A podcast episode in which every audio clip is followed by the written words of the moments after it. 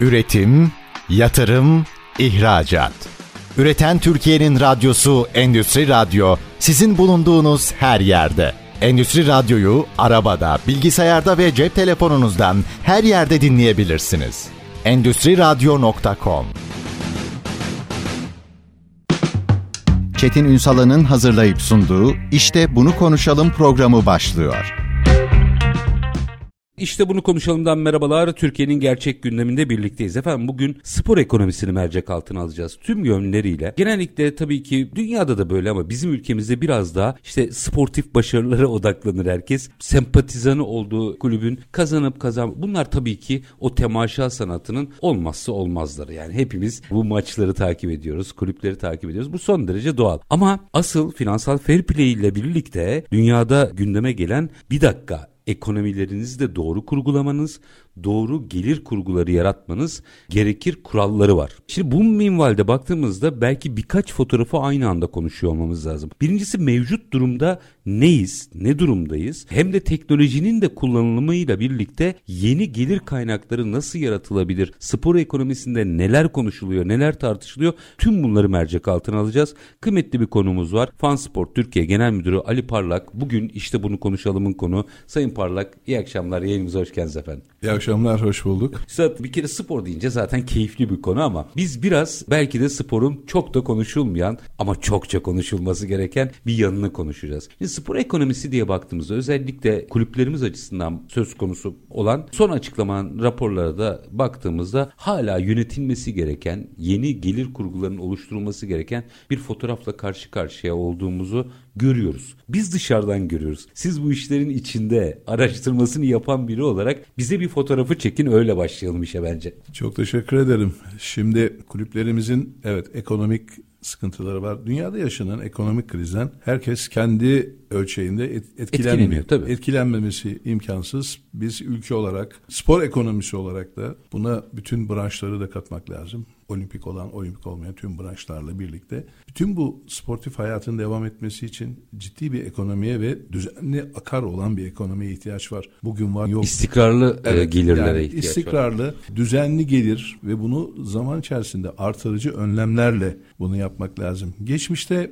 bizim kulüplerimiz UEFA'yı sadece şampiyon olup Avrupa'ya gidildiğinde para alınan bir merkez olarak görüyorduk ülke olarak. Ama bunun böyle olmadığını, onun kurallarının da olduğunu biz hatırladık. UEFA bazen acı kurallarla bize bunu hatırlattı. Bu nedenle devamlı gelen bir devamlı geliri olan bir ekonomi yaratabilirsek kulüplerimize Avrupa'da daha iyi kadrolar kurup sportif başarılar elde edip ve dolayısıyla sportif başarılarla UEFA'nın büyük bir pastası var. O pastadan daha fazla dilim alıp ülke ekonomisine nakit para girdisi sağlayabiliriz. Aslında bir, bir tür dolaylı ihracat bu. Oradan Tabii. yani döviz getiriyorsunuz. Biz genelde ithalat yapıyoruz. evet, yani. Maalesef yani. Maalesef bunu artırmak için bütün bu olumsuzluklara rağmen olumsuz bakmayıp acaba daha ne yapabiliriz? Aslında bu tür zor koşullar insanları gelecekte yeni başarılara hazırlamakla ilgili de bir motivasyon unsurudur. Yurt dışına bayağı genç oyuncu satıyoruz aslında evet, biz. Evet. Şimdi isim vermeyelim ama yurt dışına giden Süper Lig'de oynamayan giden de çok oyuncular var. Bunların hepsi de ülkemize para kazandırarak gidiyorlar. Bir kısmı geri dönüyor ama en azından gidiyor aşağıdan gelecek kendini futbol kariyeri yapacak gençlere çok güzel örnek oluyorlar. Üstad orada bir detay var. Onu biraz bu noktadan açarsanız sevinirim. Çünkü zaman zaman ben bunu spor ekonomisi konuştuğum konuklarımla açıyorum. Sizin de bu konudaki analizinizi merak ederim. Türkiye genç bir nüfus. Mesela bu futbol içinde baskette biraz daha hani Amerika daha önde ama futbol için baktığınızda futbolun beşiği de Avrupa. Ve bu değişmeyecek. Ama yaşlanan Avrupa şunu anlatıyor bize. Ben daha çok futbolcu ithal edeceğim. Şimdi bizim burada aslında doğru bir kurguyla burada devasa bir ekonomi ve ihraç kalemi yaratabiliriz. Evet. Bunu biraz analiz etmenizi rica edeceğim. Şöyle eğitim hayatımızdaki en önemli an ilkokulda okuma yazmayı öğreniyoruz. Sokaktaki oyun çocuğunu siz bir öğrenci yapıyorsunuz. Bunun spor açısından baktığınız zaman da sokakta oyun oynayan bir çocuğu siz sporcu yapıyorsunuz. Buradaki ilk eğitmen çok önemli. Bana kalırsa bizim Türk sporunda hiç branş ayırt etmiyorum. Türk sporunda en büyük sorunumuz bu. Usta, Bizim eğitmen, ilk öğretmen. ilkokul öğretmenimiz çok önemli. Bizde genelde antrenör arkadaşlarla ilgili şöyle bir inanış var. Ya diyor herkes yukarıya gitmek istiyor. Kimse buraya doğru dürüst zaman ayırmıyor. E zaten kulüpler yeterli para vermiyor. Bence en önemli şey buradan yap, başlatmamız lazım. Spora başlama çağındaki çocukları çok donanımlı, pedagojik olarak da çocuğa bir şey öğretmeyi bilen birisini çocukların karşısına çıkarmak lazım. Maalesef biz bu konuları çok pas geçiyoruz. Bir tek işte ülkemizde şu an iyi de bir organizasyon kurmuş olan İzmir'de Altın Ordu Kulübü o zaten model ihracatın neredeyse. şeyi. Ee, yani ben de onların yapılarını biliyordum da sadece bir kısımları bir kısımda emin değildim. Bir antrenör, inandığım bir antrenör arkadaşımla inceleme günübirlik gidip gelmiştik oraya. Sadece okul kısmını nasıl çözdüklerini ben emin olmak istemiştim. Onlar da şu şekilde yapıyorlar. İlkokulda, ortaokulda çocuk normal yaşıtlarıyla aynı okullara gidiyor, sosyalleşiyor. Bu doğru bir yaklaşım. Lise seviyesine geldikleri zaman çocuklar okul hayatlarına şu şekilde devam ediyorlar. Açık lisede okuyorlar, sınavlara hazırlanıyorlar. Günlük programları var bu çocukların. Gün içerisinde ders saatleri var. Hocalar geliyor, ilgili branşların ders hocaları bunlara derslerini veriyor. Onlar sınav günleri de sınavlarına gidip sınavlarını yaparak eğitim hayatlarını bu şekilde devam ettiriyorlar. Ama ilkokuldan itibaren bu çocukları eğitim hayatından kopartırsanız bu çocuk sporcu olacak diye. Hayır sporcu olamıyor. Oluyorsa da sosyal olamıyor. Başka arazlar çıkıyor. Kültürel problemler çıkıyor. Evet. Onun için şeyin Altınordu Kulübü'nün yaptığı bu plan doğru. Başka kulüplerde başka türlü yapıyor. Ama en önemlisi Altınordu'nun doğru yaptığı bana göre yaş grubundaki uzman hocaları var. Bütün kulüplerimizde bunun federasyonumuzun bence bunu bu şekilde düşünmesi lazım. Kulüplerin akademi kurmalarını istiyor federasyonumuz. Tabii kursunlar akademiyi ama bu akademide kimler görev yapacak? Bizim en büyük sorunumuz bunları seçmek ve bunların doğru eğitimden geçirilip çocukların karşısına çıkması lazım. Hocam orada Bunu çözdüğümüz zaman aşağıdan donanımlı, fundamental'ı çok iyi oyuncular yetişecektir. potansiyel var çünkü. Olmaz mı? Bizim ülkemizde çok ciddi potansiyel var. Orada genç şey- nüfus bir kere Avrupa'nın en büyük genç nüfusu. Şöyle bir sıkıntı var. Onun siz mesela Altın Ordu hikayesinde nasıl çözmüşler merak ederim sizin önerinizde. 2007 yılıydı galiba. Benim de hasbelkader moderatör olduğum bir çalıştay oldu. 81 vilayetteki il milli eğitim müdürleriyle gençlik spor müdürlerinin bir araya geldiği iki buçuk günlük bir çalıştay oldu. Orada bir şeyi tespit ettim. Herkes çocuk bizim diyor. Şimdi Milli eğitim bir taraftan çekiyor. Yani il milli eğitimler doğal olarak. Bir okul daha doğrusu bir taraftan çekiştiriyor. Gençlik spor bir taraftan çekiştiriyor. O çalıştaydan sonra bir uzlaşı noktası yakalandı. Bunda hemfikirim ama halen sorunu çözmedik. Bu çocuk kimin? Bu çocuk Türk sporunun. Harikasınız açın lütfen. Bu Türk sporunun çünkü bu kısır çekişmelerden kurtulamadığımız için insanların da biraz inançları zayıflıyor. Biz yöneticilere düşen, biz inandığımız büyük resme inandığımız için o resmi gerçekleştirmek, o resmi oluşturmak için o resimdeki tüm dekoru ve o dekoru oluşturacak argümanları bizim oluşturmamız lazım. Buradaki temel şey az önce de söylediğim gibi o yaş grubuna en doğru eğitimi verebilecek ve hedefi de ora o yaş grubu olacak antrenörler yetiştirmemiz lazım. Bizde herkes teknik direktör olamaz. İşte bizim sorunumuz bu. Biz burayı kaçırıyoruz. O başlama çağındaki uzman antrenörler yetiştiremezsek biz daha çok konuşuruz. Yani bizim aslında sporcu yetiştirmekten önce eğiticiyi yetiştirmemiz gerekiyor. A- Antrenörün eğitimi çok önemli bizde. Orayı mı ıskalıyoruz? E, orayı ıskalıyoruz zaten. Onun için de altyapıdan aşağıdan çok oyuncu gelmiyor. Gelenler de zaten Altın Ordu'nun çok iyi bir ekibi var. Onlar her tarafı da izliyorlar. Dolayısıyla onlar kendi bünyeden alıp çocuğu mevcut donanımın üstüne ilave donanımlarıyla iyi bir ihracat yapıyorlar. Ve iyi de bir rol model oldular aslında Türkiye için. Tesisleri çok iyi. Yani bizde tesis de var şimdi.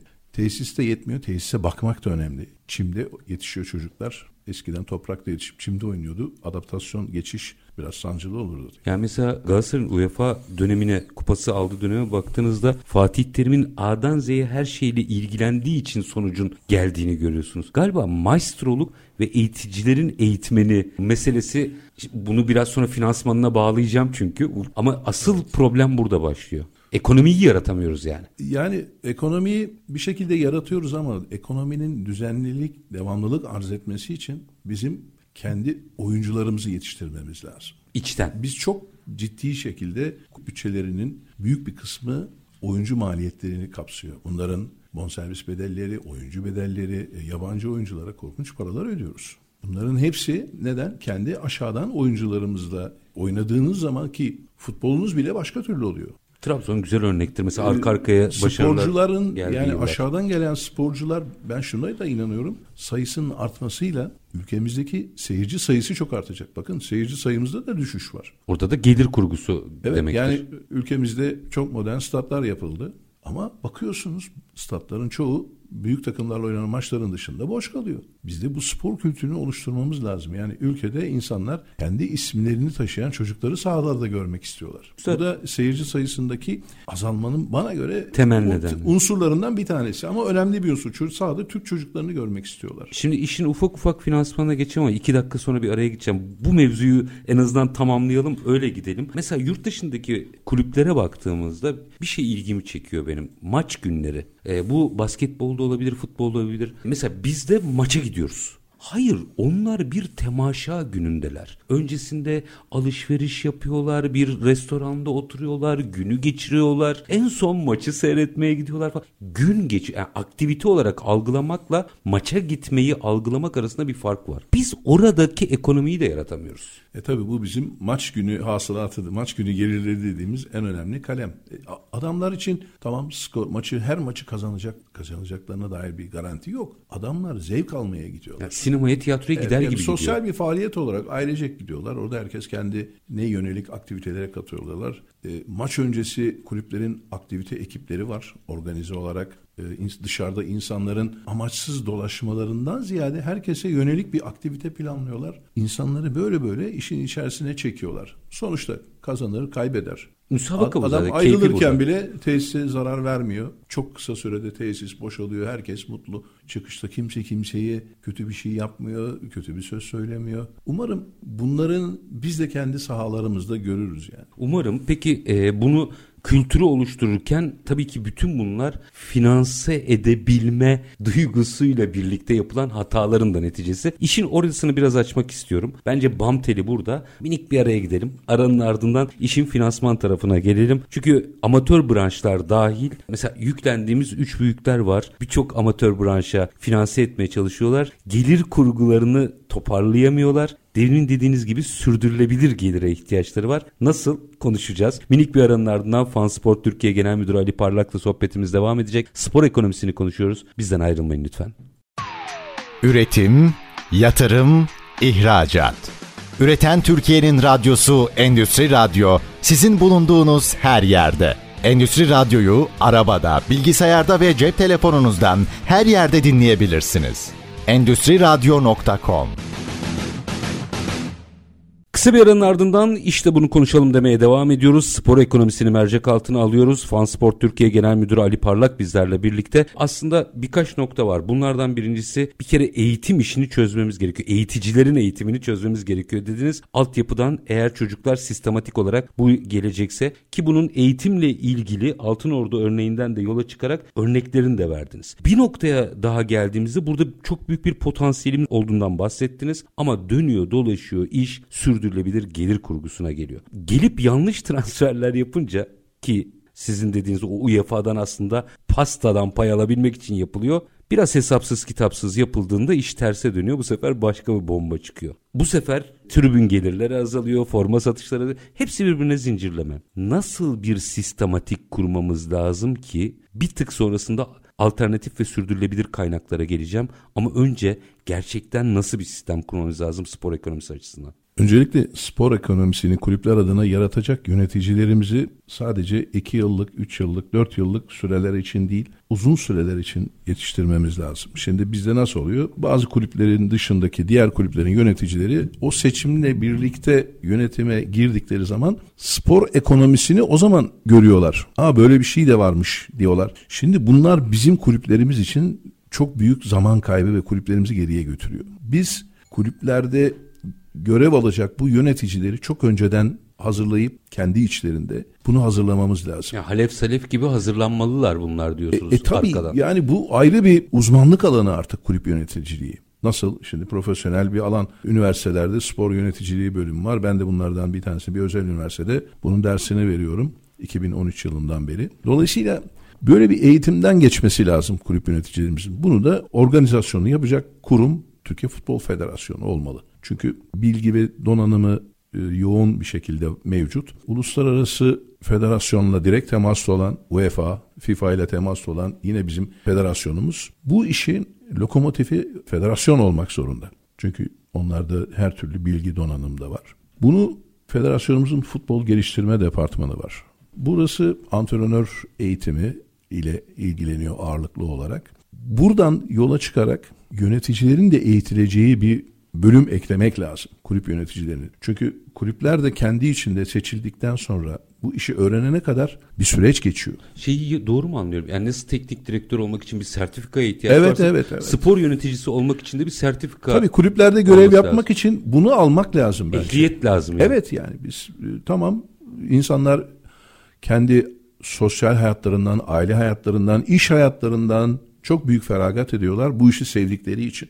Bazen sevmek yetmiyor. Siz seveceğim derkeniz bir şey, sevdiğiniz bir şeye zarar veriyorsunuz. Ayrıca başarılı bir iş insanı olmaz, başarılı bir spor yöneticisi olacağınız anlamına gelmez. Evet yani bu iyi bir futbolcunun, iyi bir antrenör, iyi bir teknik direktör olacağı anlamına gelmediği gibi bunu mutlaka federasyonun bir eğitim sistemi oluşturarak yönetici adaylarını bu süreçten geçirmesi lazım. Çünkü o insanlar bu işi gerçekten yapmak istiyorlar ama şevkleri kırılıyor. Yani ben bir yerde yönetime aday olacaksam ilk önce gidip spor yöneticiliği eğitimini ve sertifikasını almalı sonra aday olmalıyım. Doğru anladım. Doğru anladınız. Evet ben bu benim şahsi düşüncem. Çok güzel bir Ee, sahada sahada da görüyorum yani bunun eksikliğini.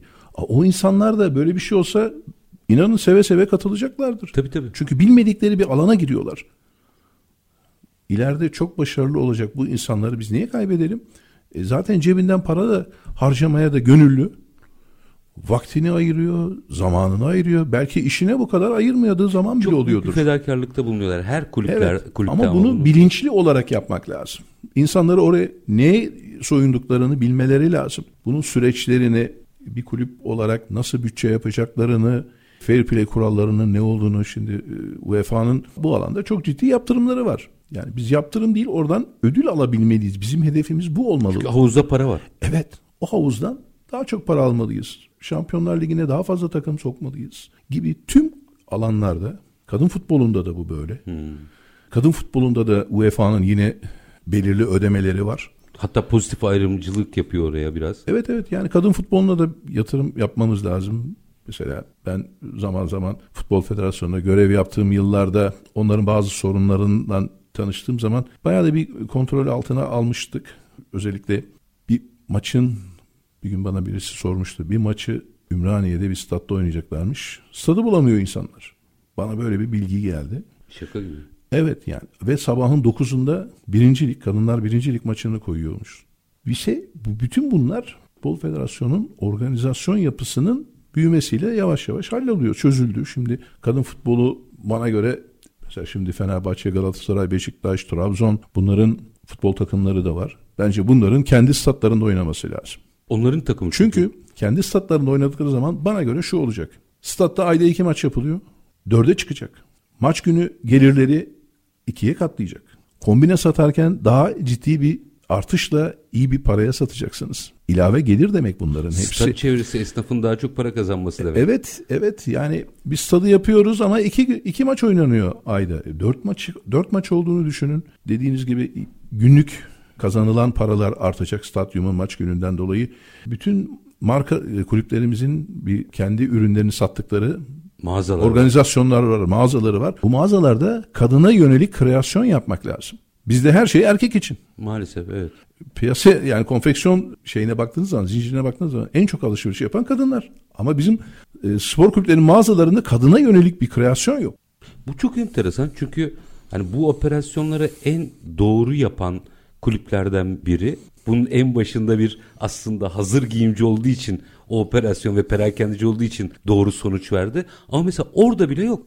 Çok enteresan bir saptama bu. Orada bir kadına yönelik satılacak bir şey yok. Erkek forması alıyor herkes. Evet yani benim benim de kızım var. Kızım da sporcuydu, basketbolcuydu. Ben Ülker Spor'un genel sekreteriyken Barcelona ile olan bir maçımıza gittiğimizde kızıma forma almak istedim. Orada bile yoktu o. 1998 yıllarıydı sanırım. Kızıma almak istediğimde bulamadım. Normal mecburen bir erkek forması aldım. Sırtına kızımın ismini yazdırdım. Bakın bir, bir nüans ama göz ardı edilen aslında çok büyük bir ekonomi. Çünkü Evet. artık kadınların, kızların statlarda olduğunu biliyoruz. Evet. Onlar da müşteri. Yani onları sahaya yani tribünlere çektiğimiz zaman inanın bu sahadaki tribünlerin blok blok kapatma olayları gibi tatsız şeyler de olmayacak. Kulüpler para kaybediyorlar. Ee, seyirciyi kaybediyorlar. Seyircilerin çoğunda bakın yani çoğu yerde e, dikkat ederseniz ben bir şey yapmadım ama birisinin ettiği küfür yüzünden benim benim de hakkım gitti. Maçı yerinde seyredemiyorum diyor. Bunun önüne geçmek Hatta- lazım. Müşteri memnuniyetsizliği yaratıyor. bu. Kombine almış mesela orada tüketici e, kanuna bile aykırı durum var. Başkasının hatası yüzünden onun kombinesinden yararlanamıyor. Evet. Gibi. Maalesef. Maalesef. Bunlar çok zor olmasa gerek. Ama her biri üstadım baktığınızda e, bir noktada şimdi soracağım soruya geçmeden e-spor boyutuyla ilgili fikirlerinizi de merak ederim. Çünkü orası da büyüyen belki şimdi pandemide birazcık Evet. darbe gördü ama büyüyen al- büyüyecek alanlardan biri. E, onu da bir değerlendirdikten sonra şunu yanıtlarsanız sevinirim. Bunların hepsi aslında konuştuğumuz bu fotoğraf gelirleri başarıya endeksli ve tesadüflere bağlı bırakıyor. Yani çok başarılıysanız türbününüz doluyor. Birazcık e, yalpalarsanız türbünle birlikte gelirler azalıyor, forma satışları azalıyor. Şimdi bu bu kadar büyük bir bütçenin içinde sürdürülebilir bir şey değil. Şirket olsanız batarsınız. Evet. İstikrarlı gelire ulaşacak metotlar var mı? İlk önce e-sporu değerlendirmenizi ardından buraya Evet. geçmenizi diliyorum. Şimdi e-spor konusuna çok hakim değilim ama biraz e, kulaktan duyma e, aşinalığım var. Kendi oğlum var. O da devamlı evde bilgisayarla haşır neşir. Onlar bilgisayarı biraz bizden daha iyi kullanıyorlar. E, konfigürasyonlarıyla çok ilgileniyorlar falan. Ama e, gördüğüm e-sporun da çok büyüdüğü. Çünkü sahaya çıkıp spor yapamayan bir de bir ke- kesim de var. Yani sahaya çıkan veya özel bir şekilde spor yapmayan ama kendini o da spor olarak addeden, sporcu olarak addeden arkadaşlarımız diye ben düşünüyorum ve saygı da duyuyorum. Ee, çok da katılımcı olduğunu duyuyorum. Oğlum zaman zaman değişik aktivitelerde bana bilgi veriyor. Ben de işte 92 doğumlu kızımla onun jenerasyonunu öğreniyorum. 2005 doğumlu oğlumla da onun jenerasyonunu ve onların ihtiyaçlarını anlıyorum. E, Dolayısıyla e-sporda kaçınılmaz bir şey. Yani kulüplerin buraya da Kulüplerimizin de var. lazım. Kulüplerimizin buraya da var. Yani yeni gelir arayışında olan spor ekonomisine, kendi spor ekonomilerini geliştirmeye çalışan e, tüm sportif organizasyonların bunlara el atması gerekiyor. Çünkü insanlar bir arada toplu bir şekilde katılıyorlar bunlara. E, korkunç bir e, alan var, boş bir alan. Bunu kulüplerin organize edip içlerine çekmeleri lazım. Bir ekonomi var orada da. Ama bir süre daha var o. Gelir kurgusu açısından bir süre Şimdi daha başka var. şeylerimiz var mesela kadınlarla ilgili bir şey daha var benim fikrim. Ee, şimdi bizde kadınlara yönelik eğer dediğim gibi bunları ciddi statlarda e, spor dört kulübün kendi büyük statlarında oynatırsak bakın benim şahsi fikrim kadına yönelik üretim yapan çok firmalar var ülkemizde. Bunların çoğu belki hiçbir sponsorlukla ilgilenmiyorlar. Öyle bir büyük bir atmosfer, büyülü bir atmosferde siz kadınları, kadın takımlarınızı sahaya çıkartırsanız e, orada yer almak isteyecek çok marka çıkacaktır diye düşünüyorum. Modası bile çıkar onun. Yani sizin mağazalarınızda kadına yönelik bir şey olmadığı için o markalar bence kenarda atıl vaziyette bekliyorlar. Onların da bir ekonomisi var. Onlar da kendi isimlerini duyurmak için bu spor ekonomisine katkıda bulunabilirler. Müthiş ve göz ardı edilmiş bir alan gerçekten. Evet yani ben Futbol Federasyonu'nda genel sekreterken işte kadın futbolunun oyun kurallarını ve regülasyonlarına da dokunuşlarda bulunduğum için onlarda bu memnuniyeti yaratmıştım ben yöneticilerde. Sonucu gördünüz yani Gördüm aslında. tabii. Yani o zaman kura çekimini kimse bilmiyor. İşte bir kura çekiliyormuş herkese gönderiliyormuş. Ama ben öyle yapmıyordum. Biz Türkiye Futbol Federasyonu'nda o zaman kullandığımız bir yazılımla program vardı. Onun aynısını Kadınlar Ligi'nde de kullanıyordum. O zaman ben Kadınlar Ligi'ni gibi bir de konsolosluklara bir turnuva düzenlemiştim. Orada da aynı sistemi kullandık. Dolayısıyla bu tür yapılardaki bunlar çok küçük operasyonlar. Yani bunları standardınız olursa hem kulüpler kendilerinin federasyon nezdinde nasıl bir yere konduğunu görecek. Mutlu olacak. Bu insanlar bunun için yapıyorlar. Doğru. Motive olmaları için federasyon bunları çok küçük dokunuşlarla halledecektir diye düşünüyorum. Ki spor diplomasisi de göz ardı edilmeyecek bir şey. Konsolosluk dediğiniz için bence o da çok önemli bir aktivite. Evet. Spor diplomasisi çok önemlidir dünyada. Peki gelir kurgusu? Yani dönüp dolaşıp aslında sürdürülebilir gelirin peşinde koşulması gerekiyor. Şimdi teknolojiyle bu da mümkün aslında. Minik minik bunu da açalım. Evet. Şimdi burada fan support'dan bahsedeyim ben size. Fan support'u nereye koyacağımızı bu yeni gelir kalemleri arasında. Fan support tamamıyla %100 Türk yazılımcıların gerçekleştirdiği, hayata geçirdiği FS Teknoloji bünyesindeki bir marka. Dolayısıyla bunun isim sahibi de yani bu fikrin sahibi yönetim kurulu başkanımız Murat Öztermiyeci. 2021 yılında yolumuz kesiştiği zaman ben kendilerinden bir süre istedim. Bir sistemi bir inceleyeyim, ikna ol, olmam lazım dedim. Hakikaten inceleyince kulüpler için yeni bir gelir kalemi olduğunu keşfettim ben bunun. Çünkü kulüplerin bilinen gelir kalemleri var. Nedir?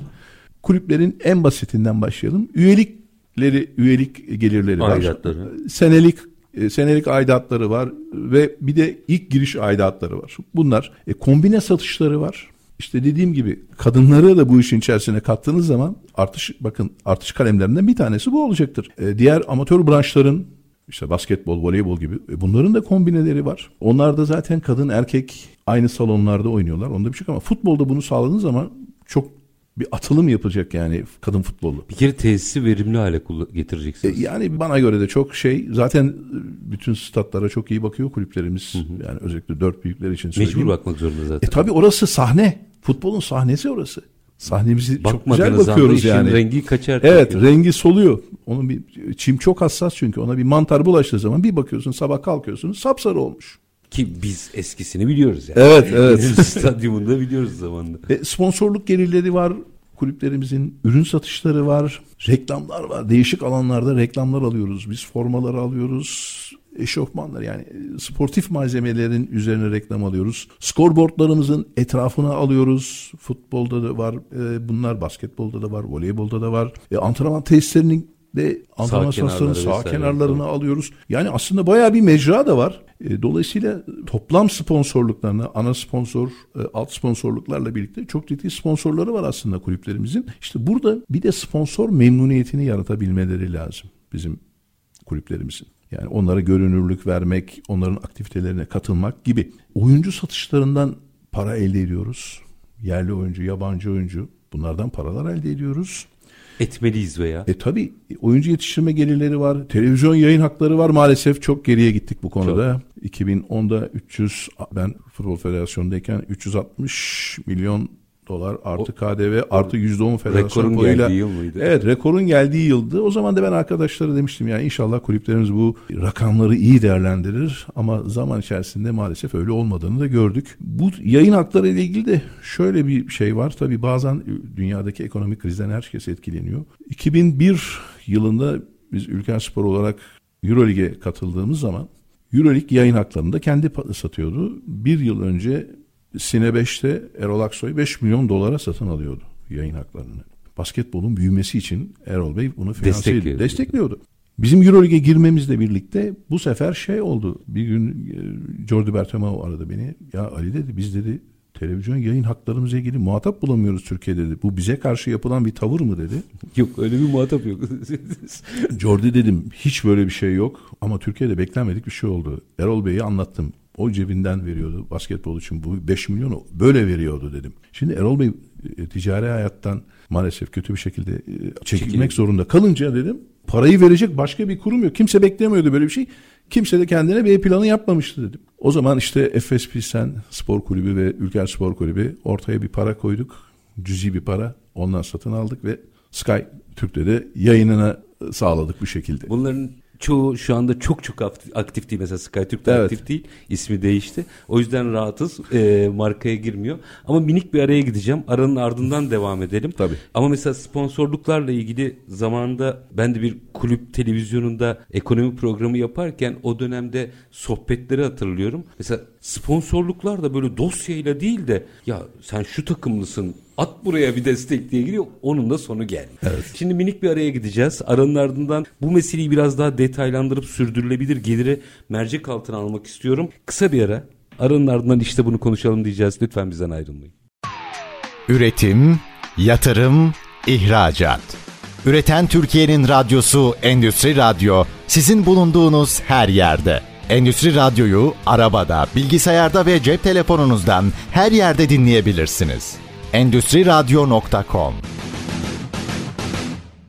Kısa bir aranın ardından işte bunu konuşalım devam ediyor efendim. Konumuz Fansport Türkiye Genel Müdürü Ali Parlak. Aslında spor ekonomisini mercek altına alırken döndük dolaştık sürdürülebilir gelir kurgusundan. Daha doğrusu sadece sürdürülebilir değil istikrarlı ve sürdürülebilir gelir kurgusundan bahsettik. Burada da aslında şimdi biraz bu bölümde bunu mercek altına almak istiyorum. Çünkü Türk yazılımcılarının ortaya koyduğu bir ürün var. Oradan nasıl bir kurgu yaratılabilir? Bir içte, iki bunun bence ihracat potansiyeli de var. Yeni bir sistem sistem çünkü bu destek paketi. Bir, biraz açabilir misiniz? Nasıl bir yapı bu? Şartlı destek bizim projemizin temeli. Açalım projeyi biraz. Burada şöyle bizim bu sistemimiz Android'de var, iOS'ta var, Tüm bu şeyden mobil üzerinden mobil application olarak indiriyorsunuz. Basit bir üyelik işleminden sonra kendi kulübünüzü seçiyorsunuz. Sadece bir kulüpte yani Süper Lig'den bir tane takım seçebilirsiniz. Başka bir takıma destek olamazsınız. Yanlış anlaşılmaların önüne geçmek için. Birlikte manipüle etmesin. Evet, evet. Yani onun için tüm devlet kurumlarıyla ortaklaşa bizim yol haritamız çizilmiştir. Onun dışına çıkamıyoruz. Destek olmak istediğiniz kulübünüz için bir bedel belirliyorsunuz. Onu sisteme yüklüyorsunuz kredi kartınızdan. Belirlenen koşul rakip yani bir maçın kazanılması belli bir kulüpler belirlediği için bu koşulları başka başka koşullar da mesela 3 maça 9 puan gibi. Koşul gerçekleşirse sisteme yatırdığı para kulübün hesabına geçiyor ama takım berabere kalır veya mağlup olursa Yatırdığınız para nasıl yatırdıysanız kredi kartınızdan kredi kartınıza hiçbir kesintiye uğramadan geri dönüyor. Basit olarak böyle. Bu basitliğinden dolayı da taraftarların çok da ilgi gösterdiğini yavaş yavaş artık biz de kendi reklamlarımıza da başladığımız için. E, pa- pardon bir dakika. Takım kazandıkça takıma para kazandırıyorsunuz yoksa kayıp yok. Yoksa kayıp yok tabii. Yani burada tamamen taraftarda memnuniyet hissi yaratıyorsunuz. Başar, başarıya ortak oluyor taraftar. Hmm, enteresan bir motivasyon. Bunu yaratıyoruz. Bunu bir paralelinde Avrupa'da gerçekleştireceğiz. Avrupa'daki kulüplerle de bunu yapacağız. Bu nedenle İsviçre'de de bir şirketimiz kuruldu. Şirketimizin başında da Sayın Mehmet Öztürk arkadaşımız var. Bu Avrupa'daki sportif üst düzey kuruluşlarla ve e, özellikle de İspanya'da Barcelona, Real Madrid, Atletico Madrid, Valencia gibi kulüplerle görüştüler. Bu şey dünyada muadili yok değil mi? Bize yok, ait. dünyada Sadece tek. Şart, bir model destek yani, yani e, bağış platformları var ama şartlı bir şartlı destek, destek platformu yok. E bununla ilgili dünyada değişik Güney Amerika pazarıyla da biraz temaslarımız var. Oralarla da bir temaslarımız var. Dolayısıyla bu tüm dünyada yapılabilecek bir iş olduğu için de kulüplerde bakıyorlar herkes. Biz bütün kulüplerle görüştük Türkiye'deki. Herkes büyük kulüpleri bekliyor. Onlar işin içerisinde olsun. Çünkü onların diğerleri gibi altyapıları zengin değil ve çoğu kulübünde aslında böyle bir bağış alacak altyapıları da yok dijital anlamda. Biraz açalım. Şimdi bunu rahatlıkla konuşabilirim. Çünkü yani bir rekabet söz konusu diye bir şey dünyada bize ait yani Türkiye'ye evet. ait ve dünyada emsali olmayan bir şey olduğu için rahat rahat isim hakları, isterim. patentleriyle ilgili tüm başvurular yapıldı. Yok. Bazı ülkelerden de alıyoruz bunları ama çok uzun süreç bunlar ve de maliyetli işler. Bunları da takip ediyoruz o bir taraftan. sürdürülebilir geliri nasıl yaratıyor? Birazcık daha sistemle ilgili bilgi verir tabii, misiniz? Tabii sistemle ilgili dediğim gibi siz üye olduktan sonra bu para olduğu gibi kulübün hesabına geçiyor. Kulüp bunu istediği gibi kullanabilir. Tamamen kulübün hesabına geçiyor çünkü. Burada devamlı biz taraftarlar arasında da bir rekabet yaratmayı hedefliyoruz. Yani çünkü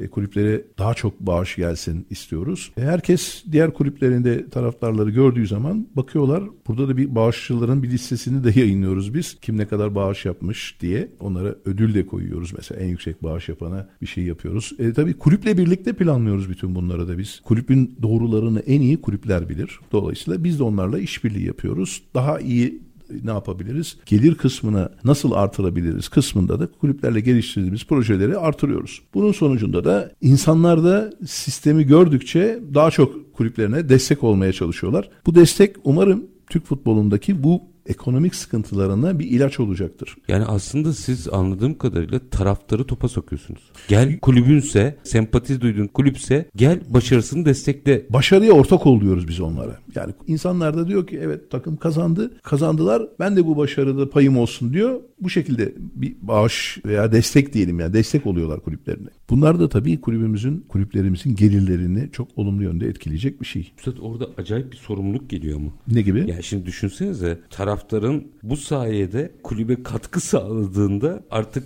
yönetim istifa diye bağırıldığında da işin rengi değişir. O taraftar gerçekten kulübe çünkü katkı sağlıyor. E zaten bunlar her türlü katkıyı sağlıyorlar. Bu yepyeni bir katkı şekli. Çünkü ne yapıyor taraftar?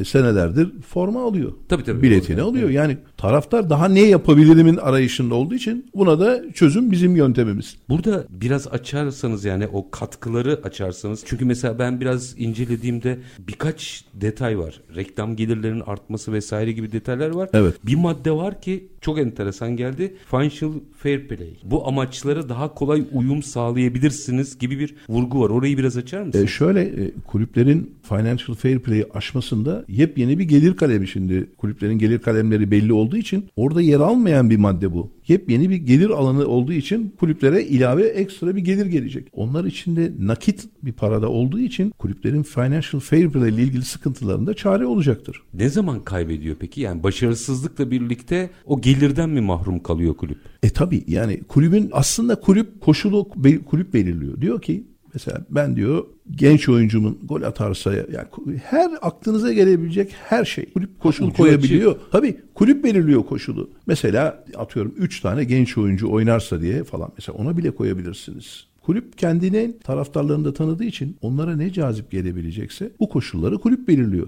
Biz sadece onu sisteme koyuyoruz. Her kulübün operasyonu da ayrı o zaman. Tabii tabii tabii. Herkesin, her kulübün zaten sistemi bizim sayfaya girip baktığınız zaman her kulüp için bir sadece kendiniz üye olurken kulübünüzü seçiyorsunuz. O kulüple ilgili size bilgiler de geliyor ve kendi kulübünüze bağış yapıyorsunuz ve takip ediyorsunuz. Maçın sonucunda da ne toplanmış, ne kadar para toplandığını da görüyorsunuz. Kulübüze ne gittiğini de görüyorsunuz. Dolayısıyla bu artarak devam ediyor. Burada bir detay var. Bizim kulüplerin eksik bir ayağı iki madde halinde hani faydalarına baktığımda uluslararası taraftar. Şimdi bizim mesela kulüplerimizin en eksik ayağı bu. Yani anca Almanya'da yaşayan Türkler değil. Hayır, mesela bugün bir Barcelona dediğimizde dünyanın her ülkesinden her milletinden taraftarı var. Evet. Bir formasının dünya ölçeğinde satıldığını düşünsenize tabii ki yatırım yapar. Bizim mesela kulüplerimizde bu eksik. Bunun uluslararası bilinirliği arttıracak bir formül olduğunu da ifade ediyorsunuz. O boyutu biraz açar mısınız? Yani bu da genç oyuncular üzerinden olacaktır. Biz Avrupa'ya ne kadar oyuncu ihraç edersek Avrupa'daki yabancı başka ülke insanları bizim oyuncularımızı gıptayla izliyorlar. Seyrediyoruz hepsini.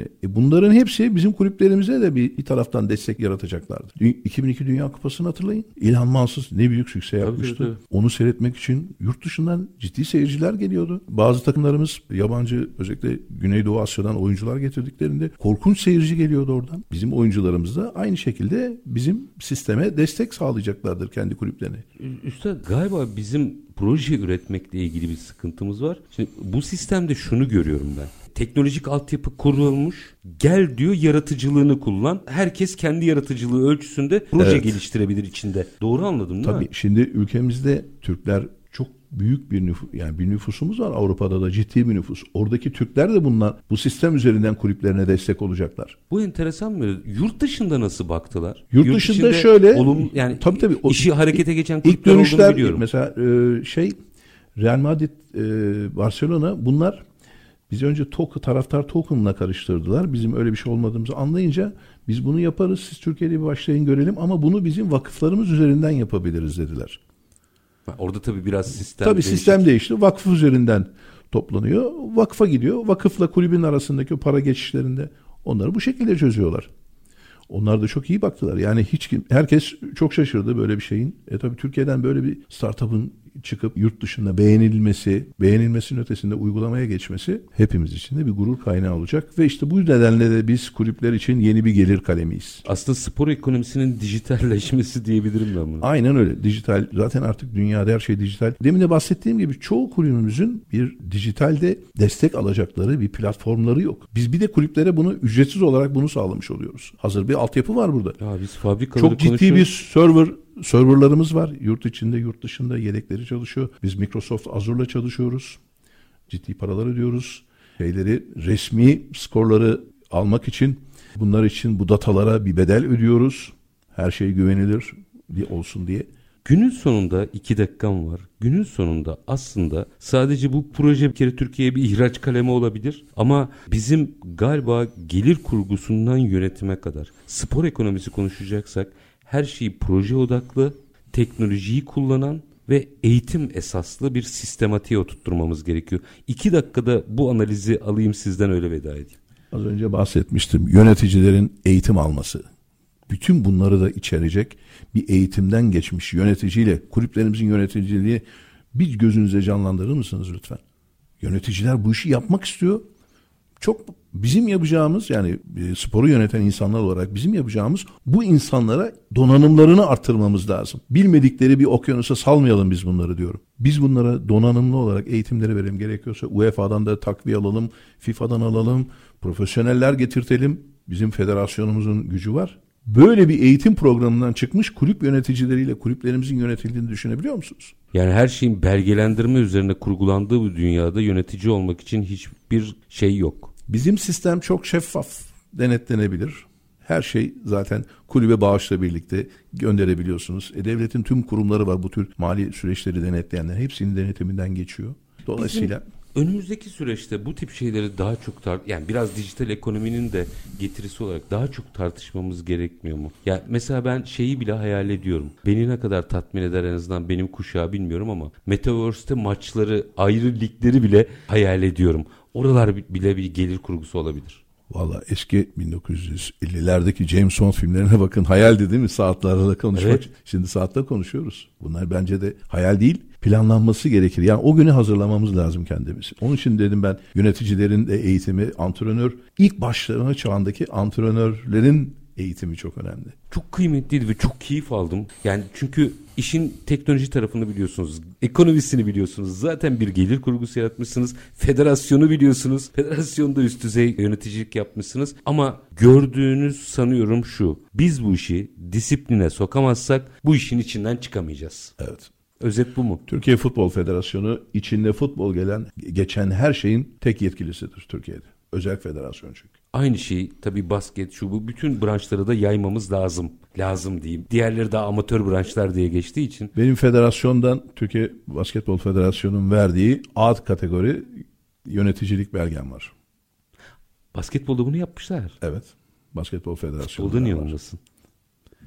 İçerik, içeriği daha da zenginleştirerek bunu e, Basketbol Federasyonu ara, e, belli dönemlerde belli eğitimler veriyor bu yönetim e, değişik değişik kategorideki insanlara. Biz de buradan yetkililere o zaman işte bakın basketbol federasyonu yapmış futbolda da bunu yapabiliriz diye. Çünkü günün sonunda futbol ne diyordu kitap? Futbol sadece futbol değildir. Büyük devasa bir ekonomi, bir sosyoloji. Yani, sosyoloji, sosyal faaliyet çok güzel bir sosyal faaliyet ama iyi, iyi düzenlenirse. Onu da birbirimizle çatışmak için değil bir temaşa olarak, bir hoşluk olarak yapalım ki bunun da ekonomiyle sürdürülebilir Çocuklara kılması. iyi bir rol model olmamız lazım hepimizin yöneticiler olarak. Ben sporcunun zeki, çevik ve aynı Ahlaklısı. zamanda ahlaklısını severim demiş Ata. E, Fan Sport Türkiye Genel Müdürü Ali Parlak çok teşekkür ediyorum efendim. Ben teşekkür ederim. E, fikirlerimi sizle paylaşma imkanı verdiğiniz için sporu seviyoruz. Daha doğrusu bir de gençleri seviyoruz. Ülkemizin geleceği olan gençlere yatırım yapıyoruz. Onun için onlara organize e, spor alanı yaratmamız lazım. Yüreğinize sağlık. Efendim biz bugün işte bunu konuşalım da spor ekonomisi konuştuk. Haftanın bu son gününde aslında hepimizin gönlünde bir kulüp vardır. Bir sempati duyduğunuz illa öyle çok sıkı taraftar olmanız gerekmiyor ama işte o sadece sevmek değil. Yeni süreçte bizim o ekonominin bir parçası olurken hesap sorabilmemiz için de aslında yine dijitalleşmeden yararlanmamız bu işi yönetilebilir ve denetlenebilir kılmamız gerekiyor. Bunun için de sürdürülebilir gelirler yaratmamız gerekiyor. Biz bugün bir alternatifi konuştuk. Alternatif dediğim Türkiye'de Türk yazılımcıların yaptığı ve dünyada da muadili olmayan şu anda dünyaya da ihraç kalemi olabilecek bir startup projesinden bahsettik. Konuğumuz Fansport Türkiye Genel Müdürü Ali Parlak'tı. Biz her zamanki gibi bitirelim. İşinizi konuşun, işinizle konuşun. Sonra gelin işte bunu konuşalım. Hoşçakalın efendim.